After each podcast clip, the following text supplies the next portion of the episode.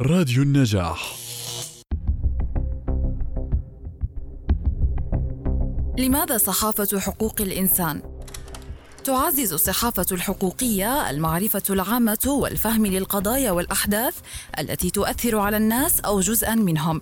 كان للصحافة دور مهم مثلاً في كشف التورط السياسي والعسكري لوزارة الدفاع الأمريكية في حرب فيتنام عام 1945 إلى عام 1967 واستمرارها بلا طائل وإراقة المزيد من الدماء ليحقق الساسة أهدافاً سياسية بعيدة عن مصالح العامة. وشكل كشف صحيفة نيويورك تايمز وواشنطن بوست وبوستن جلوب عن أوراق البنتاغون المسربة عام 1971 فضيحة كبرى لما تعرض له المواطن الأمريكي من خديعة كبرى على يد الساسة المنتخبين. تشكل الصحافة الحقوقية قوة من أجل التغيير الإيجابي، ففي الأردن ساهم تحقيق خلف جدران الصمت للصحفية حنان الخندقجي، والذي نشرته بي بي سي بالتعاون مع راديو البلد حول إساءة معاملة الأطفال ذوي الإعاقة في دور الرعاية وتعرضهم للضرب والتعنيف، إلى تشكيل لجنة تحقيق ملكية أدت إلى تعديل أنظمة وتعليمات وتحميل المسؤولية إلى وزارتي الصحة والتنمية الاجتماعية وغيرها من المؤسسات الحكومية. وعلى الرغم من أن هذا غير كاف، إلى أنه يعد من النوادر التي تحركت فيها السلطات على نطاق واسع لمعالجة مشاكل كشفتها الصحافة، وهذا يعود إلى عدة أمور منها الدقة العالية والتوثيق الدقيق والعمق الشديد والمشاهد الصادمة وموثوقية المؤسسات القائمة على العمل. وهذا يقودنا إلى أهمية التشبيك بين المؤسسات في قضايا حقوق الإنسان الكبرى لمساعدة الناس في معرفة حقوقهم لكي يكونوا قادرين على المطالبة بها، وفي المقابل تلهم المسؤولين الجيدين حال كشف انتهاكات حقوق الإنسان لإجراءات تغييرات إيجابية.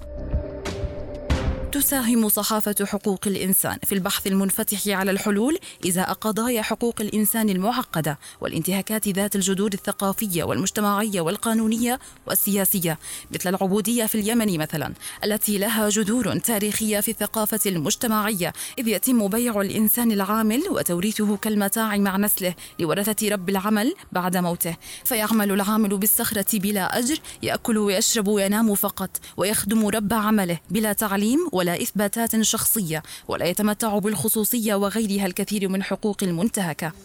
وقد ساهم تتبع فيلم عبيد اليمن ورحلة الانعتاق الذي بثته قناة الجزيرة لمراحل تحرير شقيقين من العبيد في منطقة حجة اليمنية في كسر حاجز الصمت حيال مشكلة ثقافية وقانونية مركبة في البلاد صمتت عنها الحكومة اليمنية لأسباب قبلية واجتماعية وكذلك المجتمع، وهذا ما شجع الحوار العام حول هذه القضايا وسلط الضوء عليها أكثر، حيث خرجت من خانة التابوهات إلى العلن.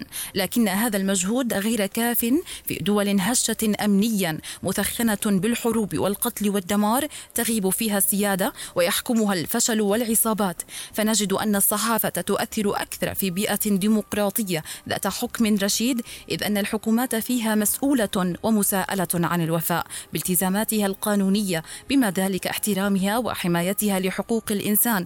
وفي المقابل نرى أن الصحافة الحقوقية مهمة أيضا في الدول الديكتاتورية والسلطوية والفاشلة لإبلاغ العالم الحر لوقف هذه الانتهاكات استنادا للقانون الدولي، وتقديم الجنات للمحاكم الدولية ذات العلاقة ومساهمتها في إحداث العدالة الانتقالية في مرحلة التحول. توفر الصحافة الحقوقية معلومات موثقة ودقيقة تهدف لفضح الأخطاء والفساد المنهجي داخل النظم والمؤسسات والشركات، وتسعى جاهدة للوصول إلى الحقيقة.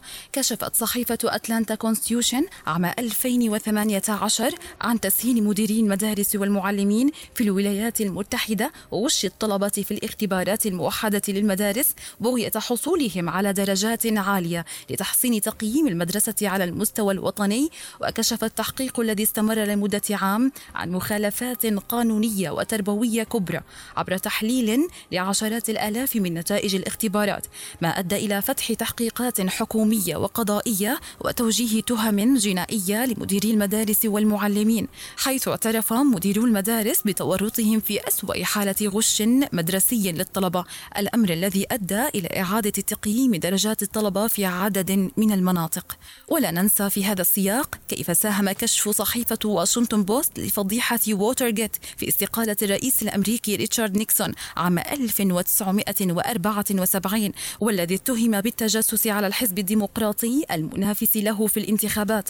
فحتى هذه القضايا السياسية تنطوي على انتهاك لحقوق الإنسان، إذ تغيب إرادة الناس الحرة من خلال التزوير. وربما يكون هذا الكشف قد ساهم حتى عهد قريب في ردع تكرار هكذا محاولة. عندما تكشف الصحافة انتهاكات حقوق الإنسان تردع الأفراد والسلطات عن ارتكاب أعمال مشابهة، كما توفر الحماية للفئات الهشة الضعيفة الأكثر عرضة لانتهاك حقوقها. تشكل الصحافة التي تحترم حقوق الإنسان وتدعو للمحافظة عليها مدخلا من مداخل تعزيز الاستقرار السياسي والأمني، فيشعر الناس بالأمن ويتمتعون بصحة جيدة ويتعلمون ويتمتعون بالحرية والعيش الكريم الآمن، مما يساهم في التوزيع العادل لمكتسبات التنمية وجعلهم فاعلين اقتصاديا.